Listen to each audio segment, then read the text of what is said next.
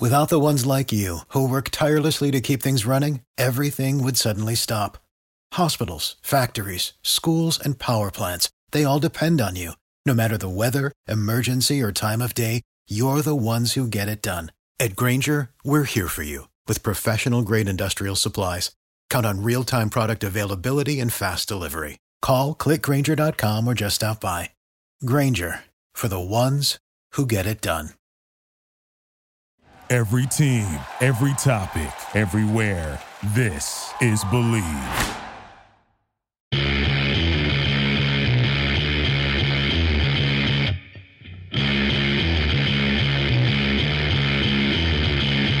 And good evening, ladies and gentlemen. Good evening. This is the podcast of podcasts. If you are trying to get a recipe for Bundt cake, you are on the wrong podcast. And if you are trying to find out how to get the most advantage out of selling your home, you're on the wrong podcast. However, if you are looking for insights to Bay Area sports and you're looking for it in a unique way, guess what? You just put your game face on. I am Richard the Razor Ewing. This is Game Face. I do this every week with my main man, Mike the Shoe Schumann. And today we got a special guest. We have the great Ben Parker from Rivals.com. And this guy is amazing. I bumped into him before. We, we talked about the possibility of linking up thing, and I, and I worked hard to try to get him here. He's here now. Ben, how you doing? I'm doing great. Excited to be here. Thanks for uh, inviting me on. Yeah, I'm telling you something. It's it's a pleasure to have you here. And I tell you something. Mike is itching with anticipation. He can't wait to start with the questions for you. But I'm gonna butt in and ask you a question first. Well, well before you get started, though, Richard, uh, Bundt cake.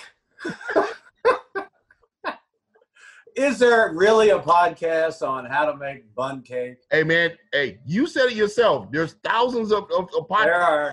There, there probably are. is. I don't know. All right.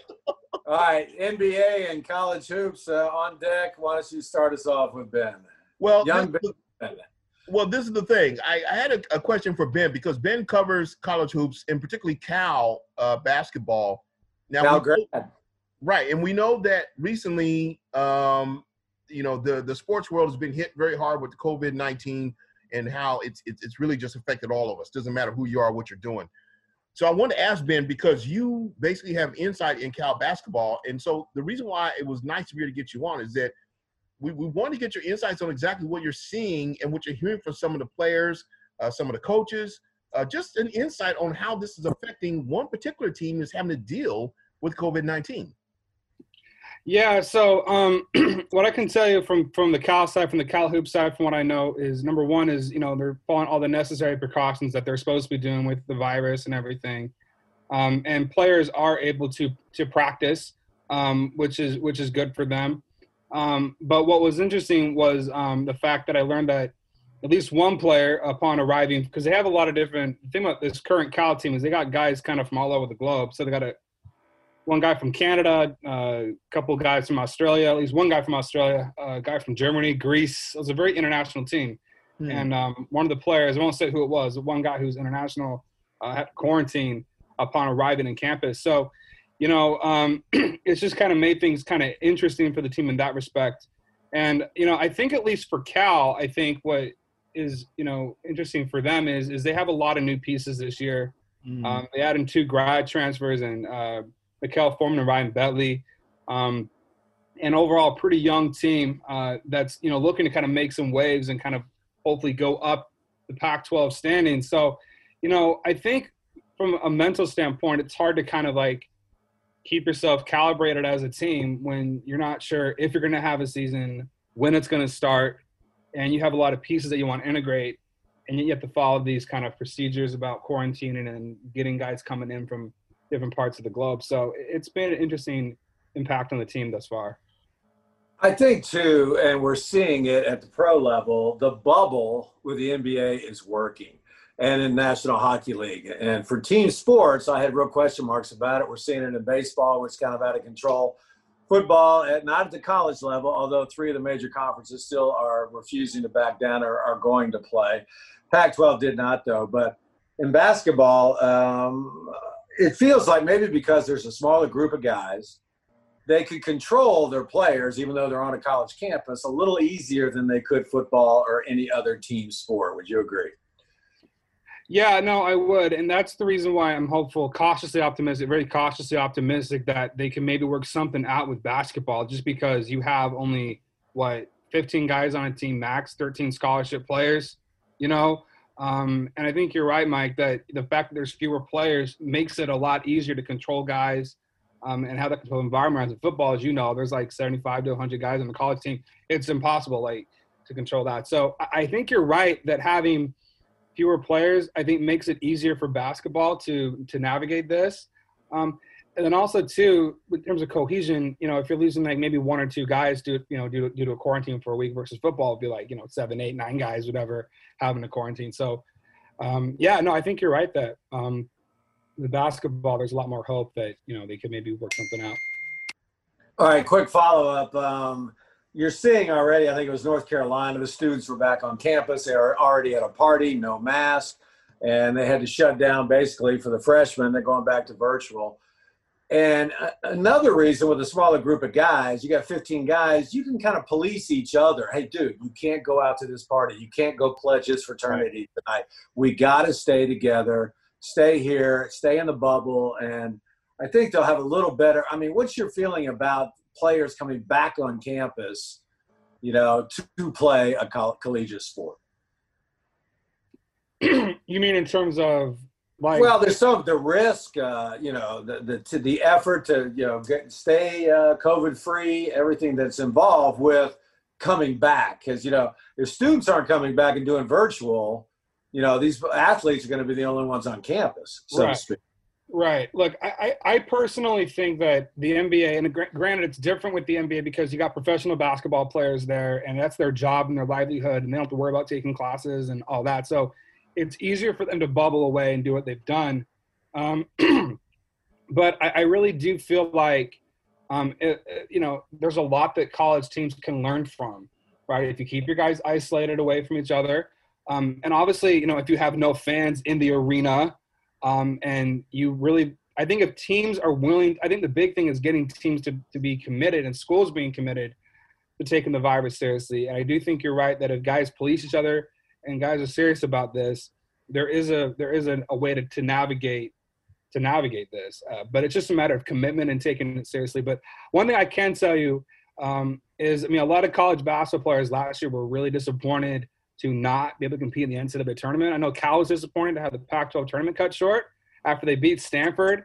Yeah. Um, so you know, I think a lot of teams, I think a lot of guys, like don't want to have to like go through that again. I think guys are okay to start in January and have a postponed, maybe delayed season. Um, and, and, one interesting note on that at Pac-12 Media Day last year, Commissioner Larry Scott floated out the possibility of a one semester college basketball season. So I don't think that, you know, the, the fact that that's even been something that they've discussed, uh, I think means that, you know, for at least this season, having a season starting in January with proper precautions could work. Um, and you know, and I, I, other thing, last thing I'll say too is I think one thing that can definitely be done. They've, they've discussions of this is is there's no reason why you couldn't have a bubble type of tournament kind of environment. Right. So I think the biggest hurdle for college basketball is figuring out how to get the regular season completed, even if it is just conference games. Because I think if, we, if they can figure that part out, you know, an NCAA tournament should should be able to happen uh, following the NBA's model. But, and there's no strip clubs in Berkeley, so it'll be easier to keep the guys in. that, that's very true. Yeah, no. I knew you would know that. Okay, but but this is the thing though. When when it comes down to it, you look at the fact that, um, to your point, Ben, because you're talking about the fact that you know Cal did beat Stanford last year, and so they had the chance to be able to do something this season. So doesn't it seem more probable? I mean, if I'm a head coach and I got my guys and we understand disappointment, we understand COVID, we understand everything that's happening, how this is affecting everybody as a whole. Isn't it more probable as a coach that to, to put into the brain cells of these young men that, hey, look, you know what? Staying focused, staying committed, regardless of when this season starts, is going to be more of an advantage to you based on one, you know, what's causing your motivation? Okay, and what is that? What happened last season? What's causing your motivation this year? Well, obviously not being able to do the normal. So if you can keep these men primed as they're supposed to be, when it's time to lace them up and put the ball on the court, okay, I, I think that to me has a lot more, you know, uh, uh, fuel in the engine to, to basically inspire these guys. And when they do get on the court, they know, hey, look, it's time to play ball. Okay. And to, to me, this just kind of seems like where the coaches really need to be, I, I guess you could say, the, the catalyst in this. A- am I right about this? Did this sound, you know, relative or? No, you're right. That you know the number one job of coaches right now is to as much as there's there's two components to it. There's the physical side, right, of getting guys physically prepared. But I think you you touched on something important, which is that the mental side is the more important part of this, really, Right. because you got to keep guys motivated and sharp, and getting ready to, uh, you know, be expected for a season to start. Who knows when, right? Um, so I think the mental preparation part is absolutely critical for these coaches. And I, I can touch on the Cal side and that head coach Mark Fox. One of the things he's he's known for doing a good job of is player development, developing guys and keeping his guys uh, engaged and ready. Uh, so yeah, I think that's something that he's looking to do, and I think other t- other coaches, if they want to have some suc- have success as well, they're going to have to have their guys mentally prepared. Uh, the mental side is probably the most important part of this for sure. Definitely. Well, and, and he inherited such a just beaten down program. I can't recall the previous head coach, but uh, I I just didn't have a real high uh, regard for him. And thinking of um, just kind of thinking out loud here, the for instance, seniors in high school this year. You know, if you're a football player right now, you're not going to be able to play. This is your year to get a scholarship. Incoming freshmen to Cal. You know they don't get the preseason camps and a lot of things that they normally do maybe a junior or senior at cal who's thinking about going pro after this year. This you know they're not going to be able to show off their wares if they don't have a season. You got to feel for these high school and college athletes because they're not getting paid and yet they're looking to get paid with high school with a scholarship uh, college kids with a pro contract i mean what, what's your feeling have you talked to many of the players of uh, are they disappointed that uh, a lot of this is going down or no? Yeah, no, they're very disappointed. Um, you know, uh, that's it. They're just disappointed. Um, I think you know, uh, but the sing, I think the, the group I feel bad for is I think the singers on both sides of it. You got high school seniors that are looking to have Right. one final year of high school, right, and that's not happening for them, right?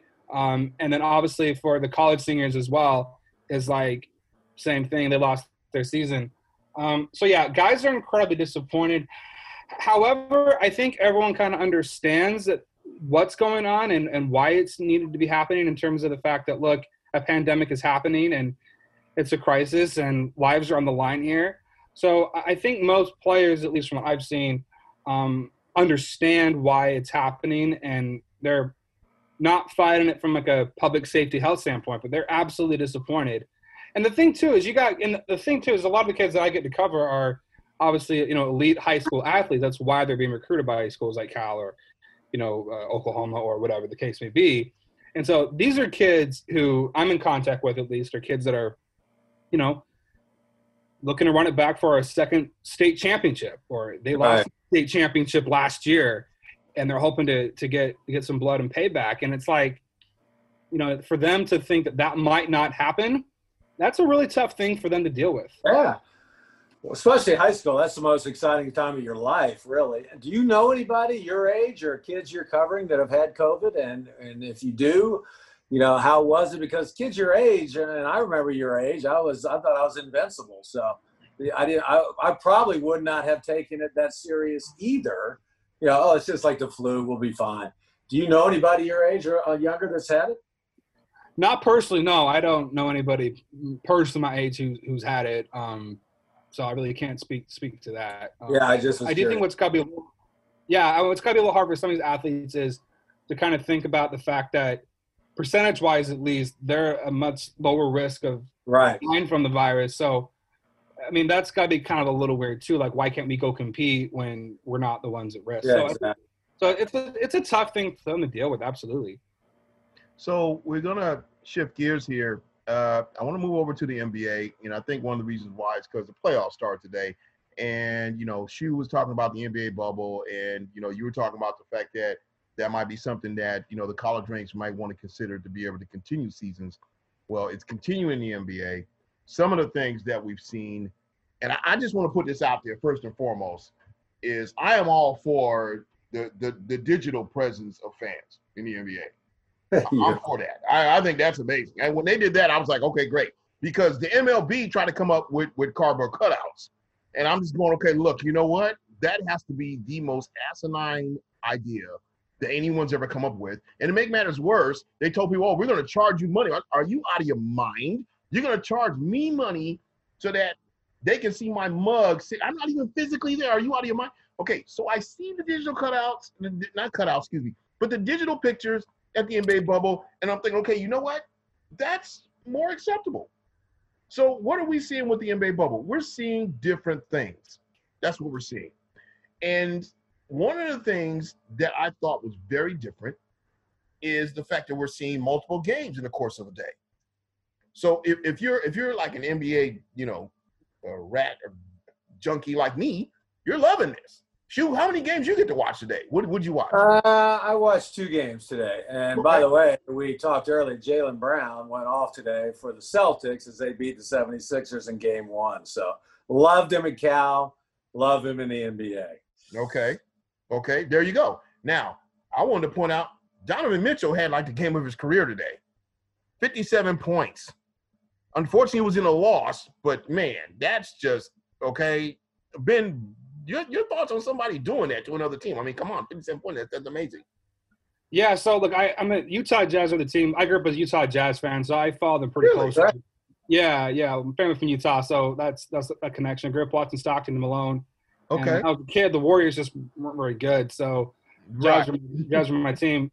Yeah, look, I mean, I think that you know, in case of Donovan Mitchell, at least, it's got to be incredibly frustrating to put up that kind of points and and lose, obviously.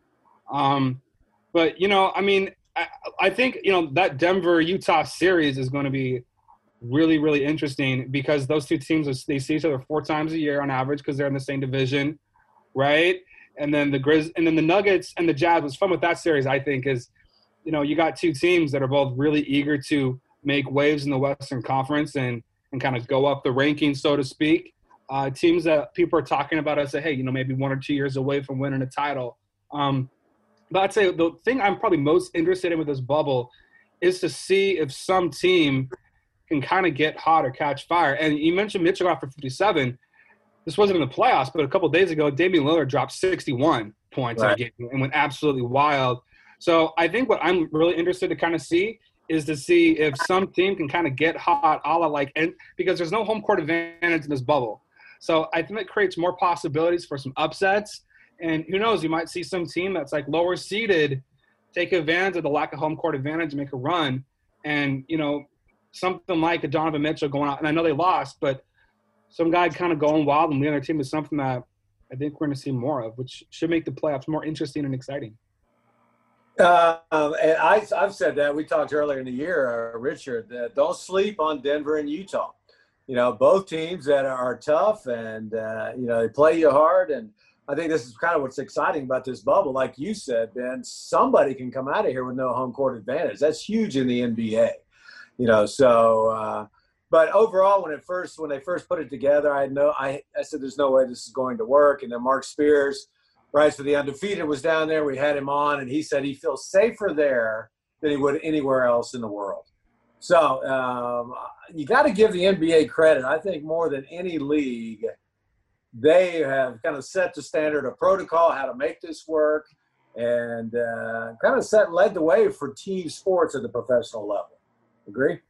Well, and I'm, I'm glad you mentioned that because what I was going to say too is the NBA didn't just set the tone for sports; they set the tone for society. It felt like Rudy Gobert, yeah, set the positive for, for set up a domino effect for all of this. As soon as the the NBA sure. pausing their season was the first major shoe to drop, the first major domino to fall in all this. Mm-hmm. And as soon as they made the decision to uh, postpone their season due to the virus, that made like society as a whole take this a lot more seriously. And So the NBA, you know, and then the NBA, same with the whole Black Lives Matter thing. The, the NBA is just leading out on so many different layers and fronts when it comes to social justice and uh, public awareness for things. So you know, it goes beyond sports with them. They're impacting society, and it's pretty interesting to see that. I think.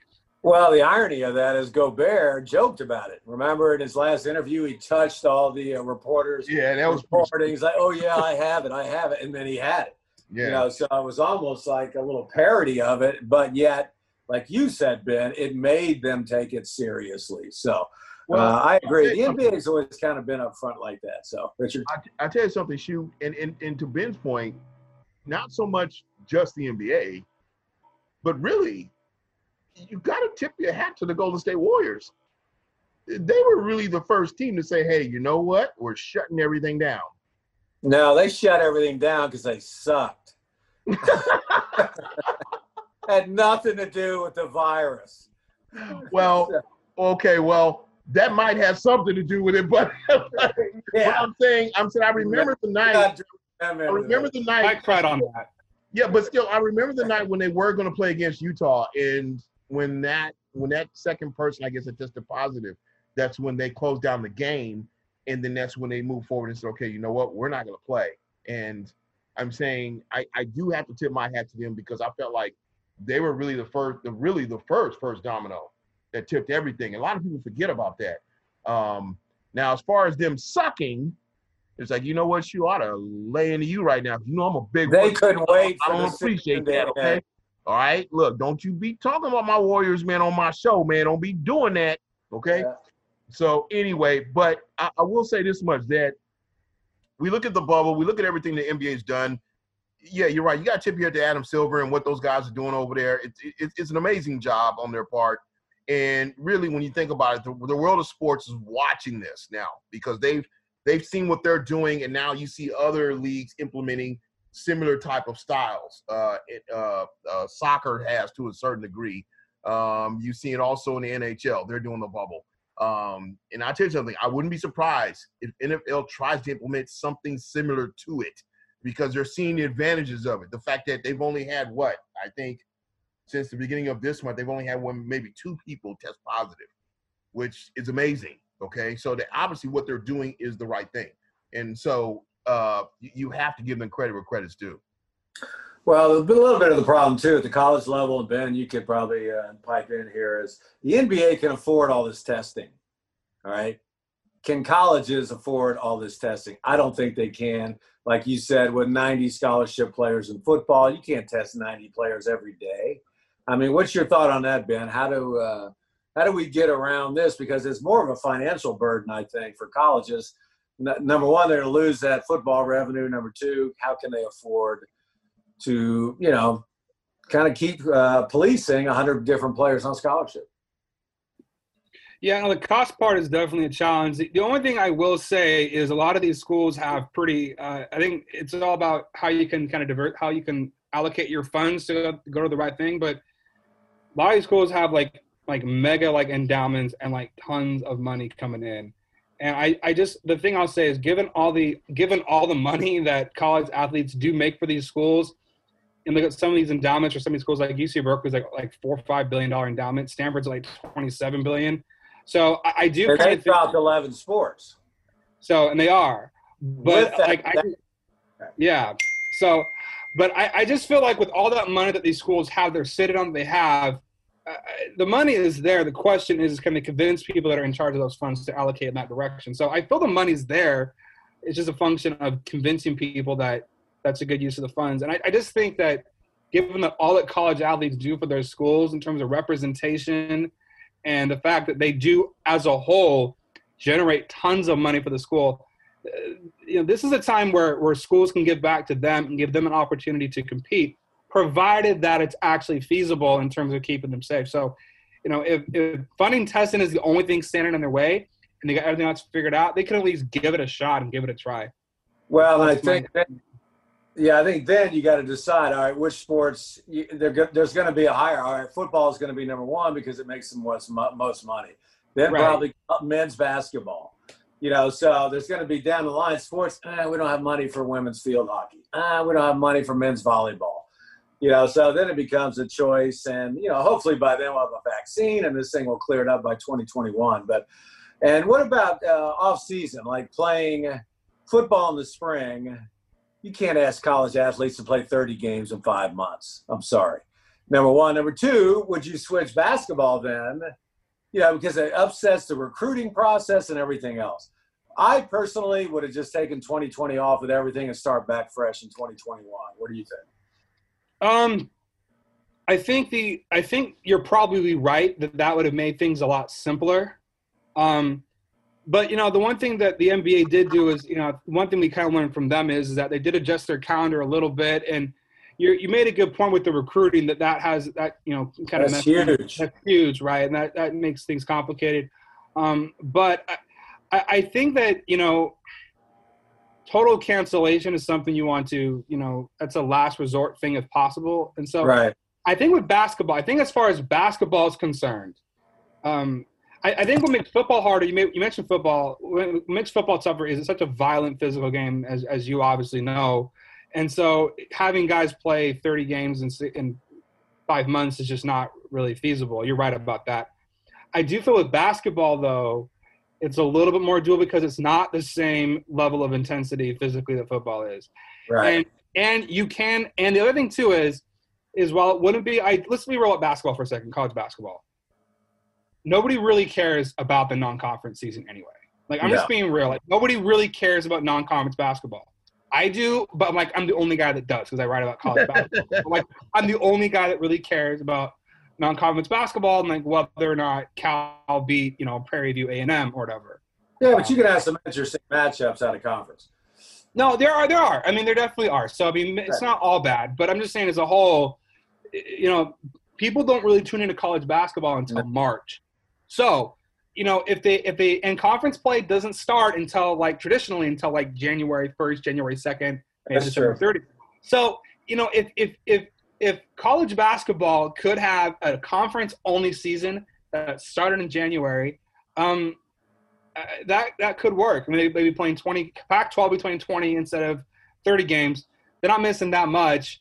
Um, so, I mean, I think from that standpoint, at least for basketball, I think it's smart for basketball to kind of wait this out and look what the NBA is doing and see is there anything we can learn from this. I mean, one kind of crazy possibility is – having some sort of bubble thing in Las Vegas or or Seattle or something where guys can kind of all bubble in. And since guys are I mean, taking classes online anyway, I mean, it could potentially work with basketball due to the due to the way courses are operating now online. Right. Um, and you could pick some sort of neutral site.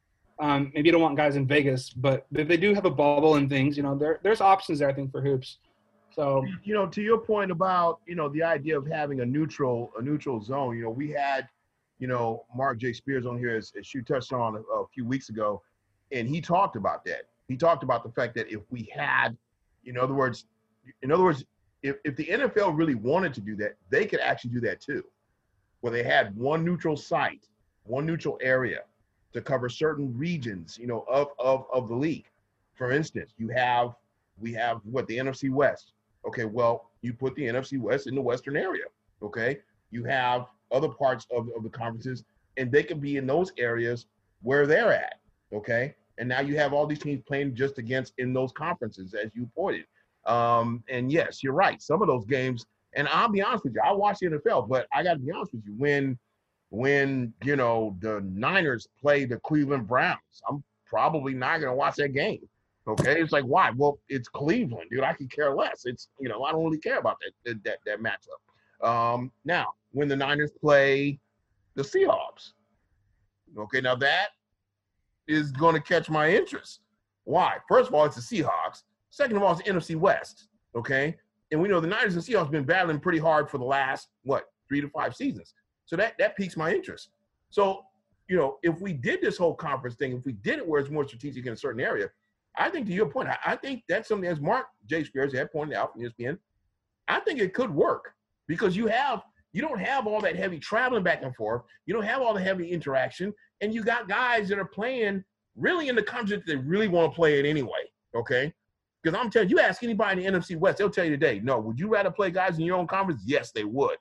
It's like why? First of all, the NFC West is probably the most competitive conference out there in the NFL. Everybody knows that. So, you know, it, it's it's something that that, that could, could be possibly done. And, and speaking to the NFL, nice segue.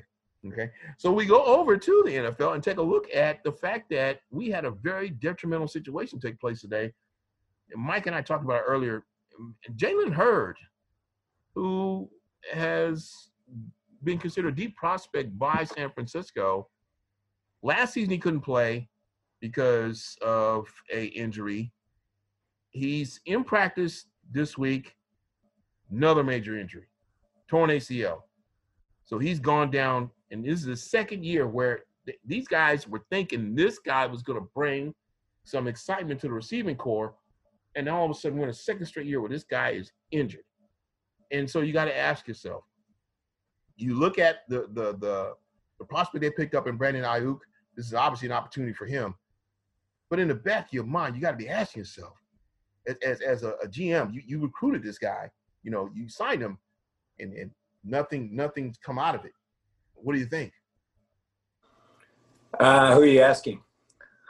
Whoever whoever's ready to respond. All right. Um, uh, it's unfortunate for Jalen. I'll just say that he's got all kind of skill. He was a running back in Tennessee for three years, mm. and he was their workhorse. So he took a pounding in the SEC, which is like the NFL light, uh, for three years. So has that caught up with him, or was he just unlucky? I've seen it. Every team has these guys.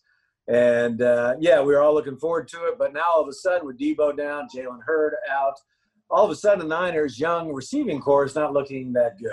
You know, so they've they've picked up a couple veteran players, and uh, so it's going to be interesting. Yeah, we all would have loved to see him, and I haven't seen the result yet, but it looks like it's a torn ACL.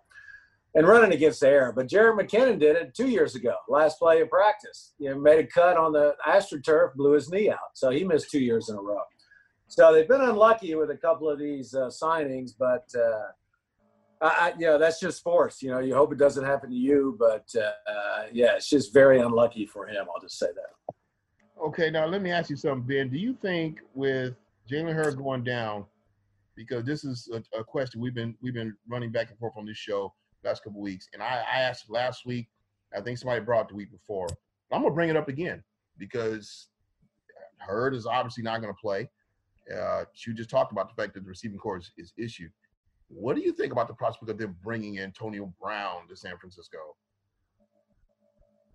I mean, look, I think for the 49ers, I mean, obviously once you start once you start losing bodies, um, you know, you pretty much how should I say this? Um,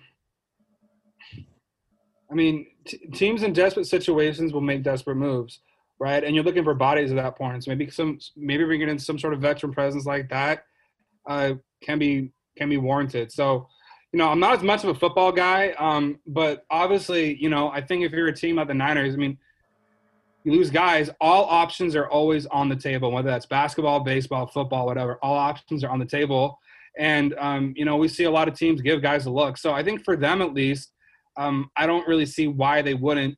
Um, and and just kind of quickly touching on like terms of like the risk of being a GM, you know, it's got to just be so difficult to you know put your faith in a guy or hope a guy pans out and then have something like that happen, right? I mean, it's just really difficult. And I think what's really hard too is is what do you do when a guy that you think can really help your team win goes down? Do you give them that second chance?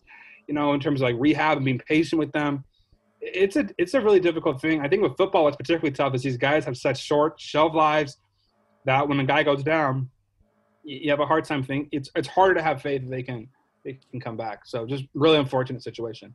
Well, I think with Jalen Hurd and Trent Taylor, same thing. Trent's missed two years, another wide receiver. So you got one more year probably, and then they'll turn the page on all of them. So I tell you what, Ben, we really appreciate uh, appreciate your time and uh, kind of catching us up over there on the Cal campus. And uh, good luck to you in your career. I know you're just getting started. You're with rivals.com if you want to read Ben Parker.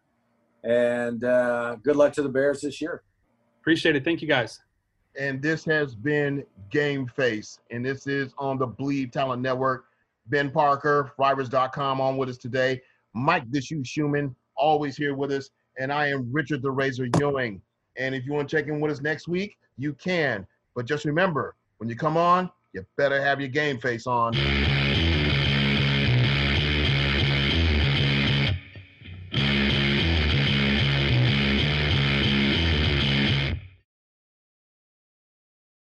For the ones who work hard to ensure their crew can always go the extra mile, and the ones who get in early so everyone can go home on time, there's Grainger, offering professional grade supplies backed by product experts so you can quickly and easily find what you need.